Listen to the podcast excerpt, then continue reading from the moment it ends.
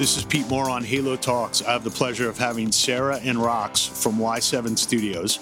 If you have not heard of Y7, you've been living under a rock in New York City for the last couple of years. So, welcome to the show. Thank you. Thank you for having us. Awesome. So, a good way to start off the morning here. Let's talk about why you started this company, Sarah, and why the DNA of this business is so powerful for all of your clients and why there's a buzz about Y7. Yeah. So, I, I, I it's a little uh, contradictory, but I actually hated yoga. I was super unhappy with the experiences I was getting. I was never feeling physically fulfilled, or I felt like there was. I wasn't spiritual enough or I wasn't flexible enough. I didn't look enough like what a yogi was supposed to be. Mm-hmm. And that was super distracting for me. So what Y7 does is we have taken out all of those distractions. It's a dark, mirrorless, candlelit experience. We focus a lot on music and we've really made it about the clients. So there is no celebrity instructor world at Y7. Mm-hmm. It's very much respectful of the fact that people are spending not only their money, but their time with us. And we want to make it as consistent as possible throughout all of the locations we have. So, and, and Rox, you, you joined uh, Sarah when? I joined a little over two years ago. I, my background's actually in hospitality. Mm-hmm. Um, I was overseeing marketing at a, a, hotel group for several years and was overseeing on the opening side for them as well. Mm-hmm. Um, so when I started, there was one hotel. By the time I left, there were about 23. And I was actually in a Y7 class at Y7 Soho, mm-hmm. thinking about my life and what I'm going to do. And during class, right? During class, of course, yeah. using Y7 for exactly what uh-huh. it's for and I'm walking out and I get a I get forwarded an email for the job description for this for this mm. role. Wow. And so I was like, that's pretty serendipitous. Yeah. Ch- change lives. Change that's lives. like that's like so uh, you know ironic and timely. Yeah. You, yeah. you, targeted her, right, Sarah? Absolutely. Like you knew she that's right when she was walking out to exactly. check her phone. You're going to yeah. hit her up for the job. Exactly. Absolutely. Yeah, that's a good way to use the, the member database actually for your is that what it was for your benefit. No, no. I mean, you. I, I know because I was like set it up. I was like, you came in at that point. There was nothing no, there. I, I know.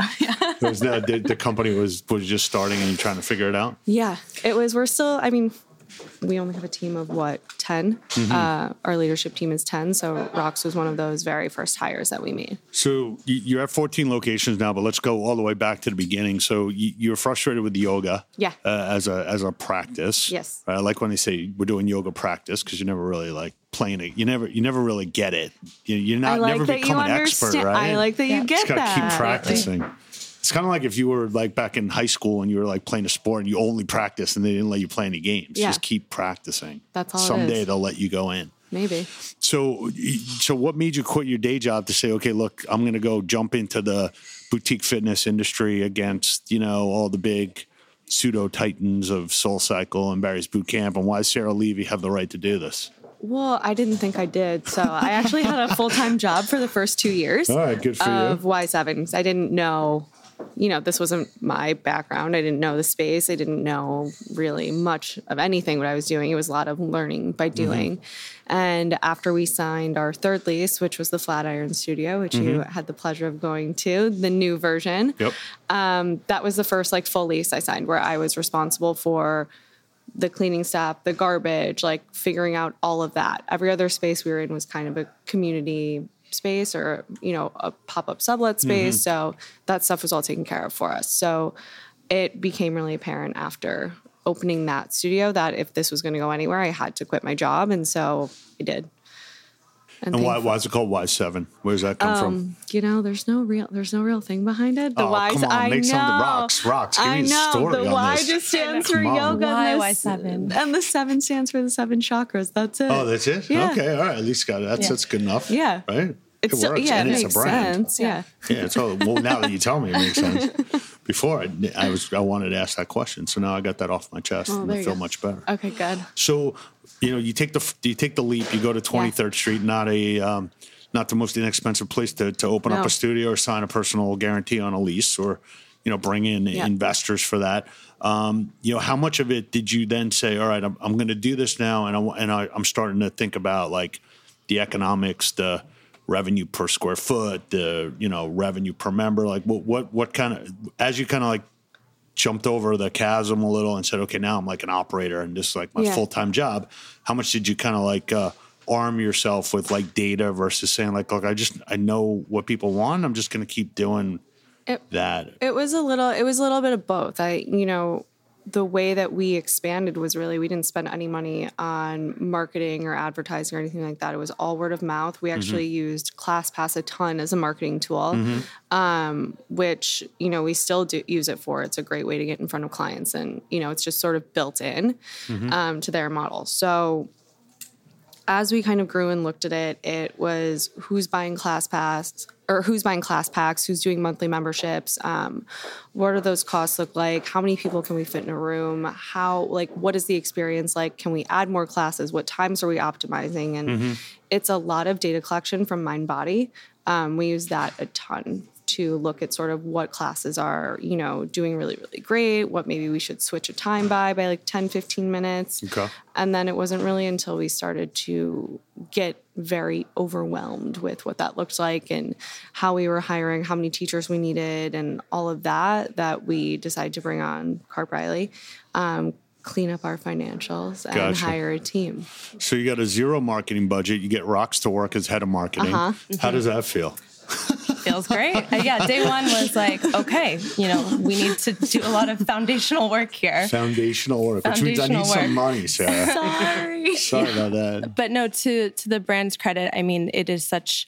It was born out of an authentic desire for Sarah right. to create this company for something that she didn't see in the market mm-hmm. and that has always ring true in everything that we do in the marketing is mm-hmm. making sure that authenticity really shows through and to really bring up those people who are the brand advocates for for Y7 mm-hmm. because Y7 is a it's a polarizing experience. It is you know, it is intentionally designed. It's dark, it's candlelit, infrared heated, there's no mirrors and to Sarah's credit, it is created that way so that you really have this safe space to practice mm-hmm. so that you don't have these outer distractions, you're not comparing yourself to others in the room.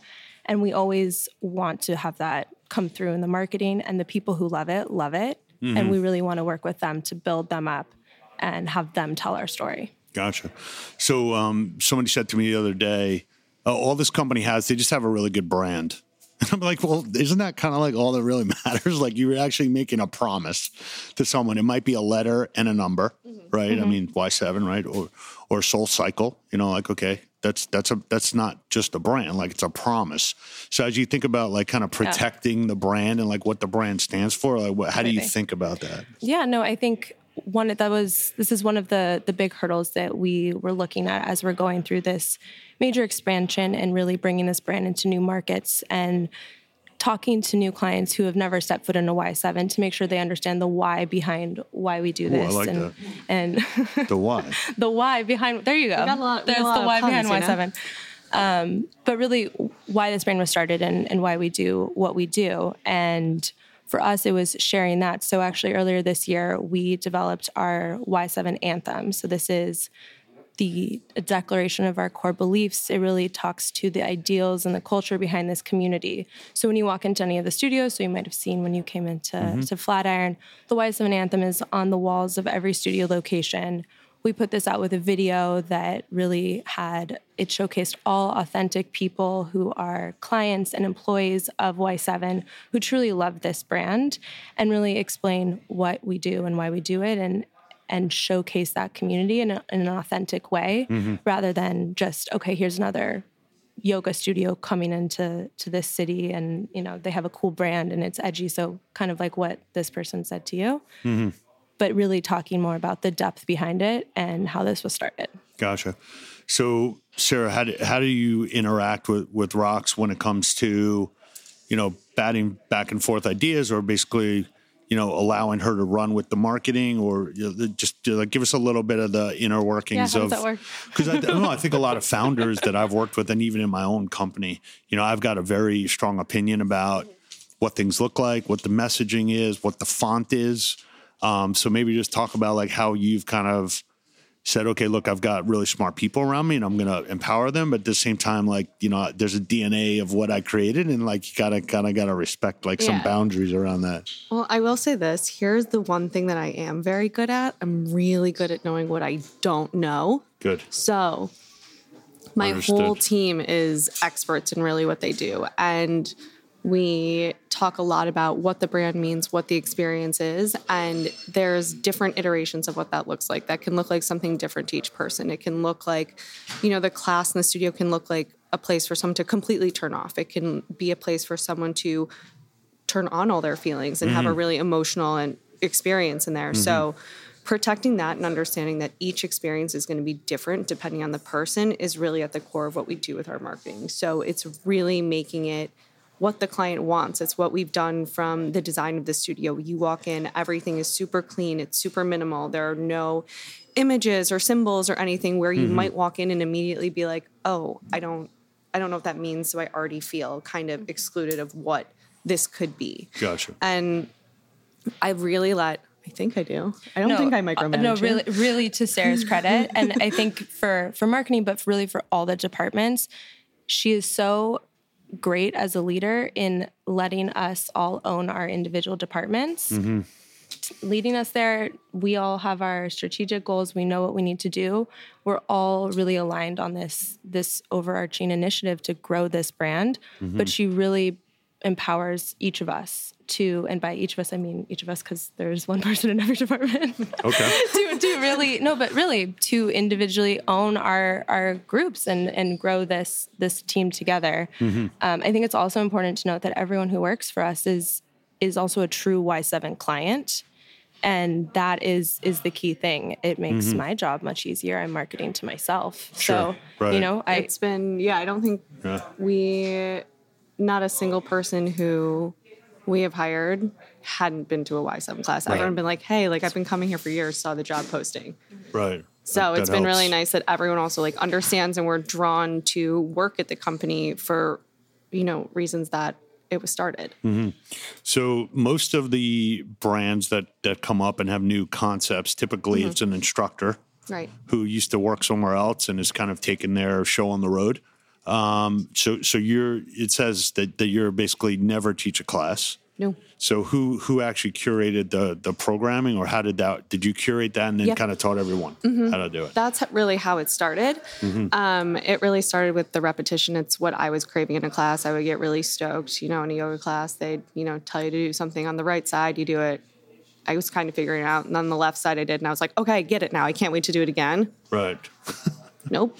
I was like, wait, but I can do this now. So can we do it again kind of thing so the repetition and the three flows and the one breath one movements really designed to take you to this peak in class so you do and you are getting this workout you are feeling this intensity of the movement mm-hmm. and you know you're constantly working on something within your body so i thought that was really important because i was always getting i always felt myself sort of drifting mm-hmm. in yoga classes and not really paying attention and mm-hmm having that constant movement, I think, is really a benefit. Um, so, you know, from taking a ton of yoga classes, knowing what I did want and what I didn't want, kind of informed how we wanted to structure the class. Mm-hmm. And, mm-hmm. you know, we're fortunate that we have really open minded teachers who are willing to go with us on this journey. And, you know, now we have this really incredible team of teachers who are teaching support team who hire, train, audition, manage these teachers. They're, we're constantly going to classes every instructor at Y7 gets taken um, at least once a quarter and our, spends an hour with one of our senior teachers getting feedback and making sure they're staying, mm-hmm. you know, mm-hmm. on brand. The music is on brand, the sequencing is on brand, and that everything is super consistent. Gotcha. And it has been consistently like that since the day you started Y7. Mm-hmm. That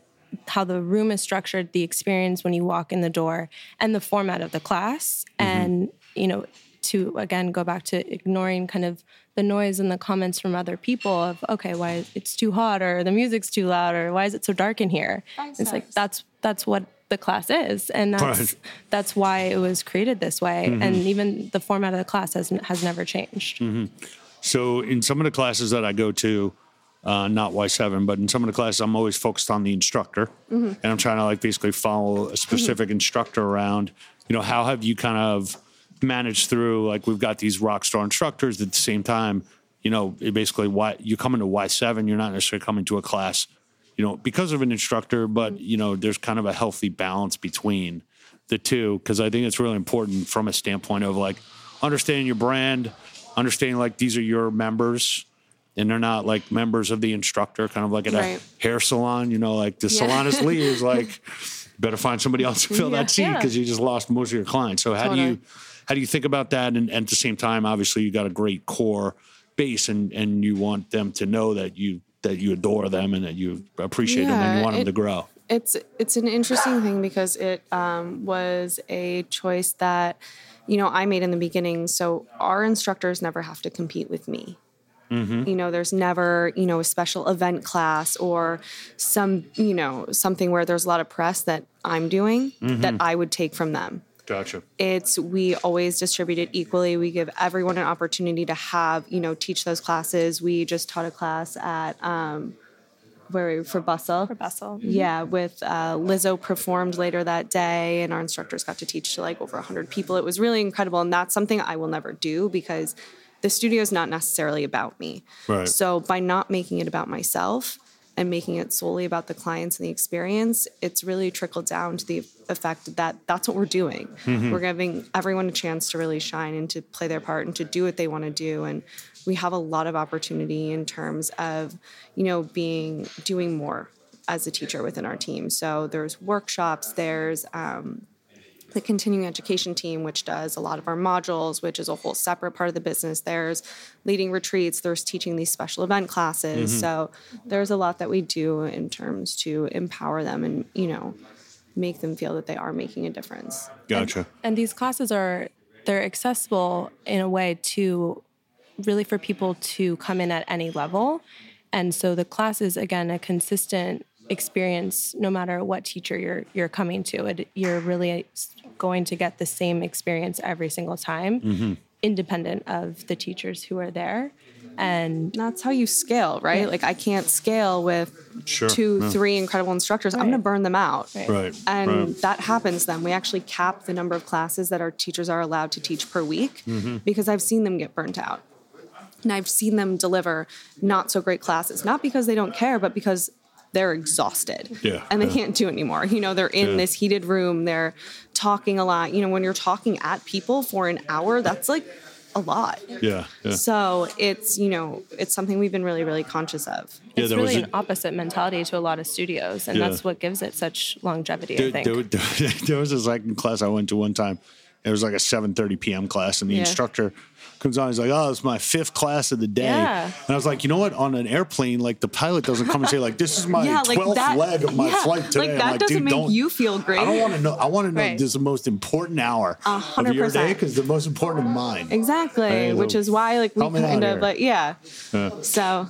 So switching gears over to yeah. you know taking venture capital or you know mm-hmm. growth equity capital, um, you know it seems like this has been you found a frustration that you had personally, right. turned it into a business, you know, and then you're kind of taking the leap and saying, okay, now I've got 100% autonomy. Now I'm bringing in an investor right. that has their own, you know, they, they want to make money. They also want to grow an awesome company and they want to be able to say, hey, I was an investor in Y7. And that becomes almost like a calling card for them right. in a consumer market. So, what did you, how, how did that process work? And how did that, how did you get comfortable with that? And, um, you know, we're friends with the KarpReilly guys yeah. and Billy Logan. So, you know, let's just get it out there. Yeah, no, it was actually, you know, I I love kind of, you know, the story of us and KarpReilly. Um, so one of the uh, one of the associates that was working there um, at the time, his girlfriend is now his wife. Uh, teaches for us. Oh wow! And you know we were opening, getting ready to open the Upper East Side location. So we had sent an email out to all the teachers, being like, "Hey, double studios, new class on the schedule, you know, send in your availability so we can put you on if it fits. Mm. And she, Courtney, wrote me an email and was like, hey, like, you know, I don't know if you'd be interested, but my boyfriend works at this private equity firm and I don't know if you've ever thought about taking on capital, but would you be interested in an introduction? And the answer was yes. Mm-hmm. And it was KarpReilly. And that was really it for us. And it was so great because after a couple of meetings uh, with them, they got the experience. They understood that what we were doing, how it was different in the market, and mm-hmm. they are so respectful of the class experience and the studio experience that I never have to really prove that it works to them. Mm-hmm. You know, I've never had a conversation where they're like, "Oh, maybe you should add this on the schedule," because they know that's not in our DNA. That's not what we do. Mm-hmm. We do one type of class. It's ninety percent of our schedule, and that's what makes us different from every yoga studio out there and when you look at you know yoga studios in general there are not a ton that have scaled to even where we are you right. know to your point pete it's either you know a teacher that people follow right. that are taking you know the, their show on the road or it's the bigger guys it's the huge you know it's the YogaWorks it's the CorePower who have done an incredible job and who have hundreds of locations mm-hmm. so it's a little bit different so we're in this really interesting spot where we're kind of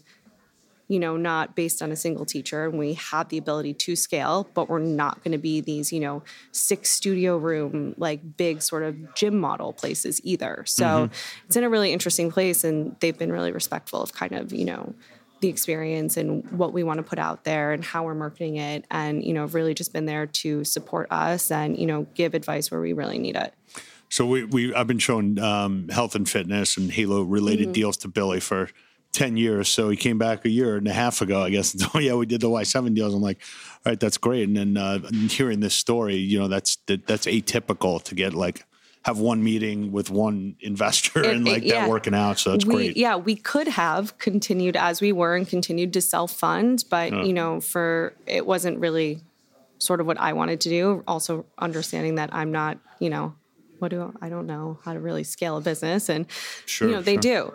So that was really important yeah. to me and their consumer background and their background in hospitality too is super important, you know, to Rox's speaking to Rox's background too, like that was one of the reasons that she was so interesting to us is because I don't need somebody from fitness. I look at it as hospitality. Right. That's right. what we're doing. We're a consumer service. Mm-hmm. And that's what we're doing. And it's a little bit of a different lens of thinking of it, but um, that's what we really do. Well, also, um, you know, there, there are some companies where we've recruited people or we've talked to people about certain positions, and from a marketing standpoint, they might not have had to actually do marketing because they were able to fill the seats through word of mouth. Not Y7. I'm just saying some of these other mm-hmm. groups. And you think, yeah. oh, you were head of marketing at, you know, pick a pick a a big name. And it's like, all right, well, you didn't really do anything to actually drive that traffic or understand that community. It was kind of created and you became like the director of marketing for it. So hmm. uh, I'll tell you about it off off off camera. off, we're all like off camera. silence. Yeah, yeah. Um, no, so when you when you look at the hospitality industry and you look at you know trying to to create community and trying to yeah. drive traffic, right? Because that's really your job Definitely. at the end of the day, and getting the capacity. You know, how did you kind of uh, even being a client obviously helps, but you know, how did you say, okay, this is appropriate, this is not appropriate for what we're trying to, what I'm trying to do here versus in the hospitality side? Yeah, I think it's, it again relates back to maintaining the community and really showcasing the experience of Y7 you know, we can go out there and, you know, target a bunch of people who love yoga and have their spiritual practice and their routine practice that they that they always go to, but we also recognize that like Sarah, you know, she couldn't find this type of yoga format that she wanted. So we want to find kind of like the opposite of that. Mm-hmm. People who are thinking, okay, yoga is not for them and really targeting those people in, in a different way with a practice that is unique and something that they haven't already found.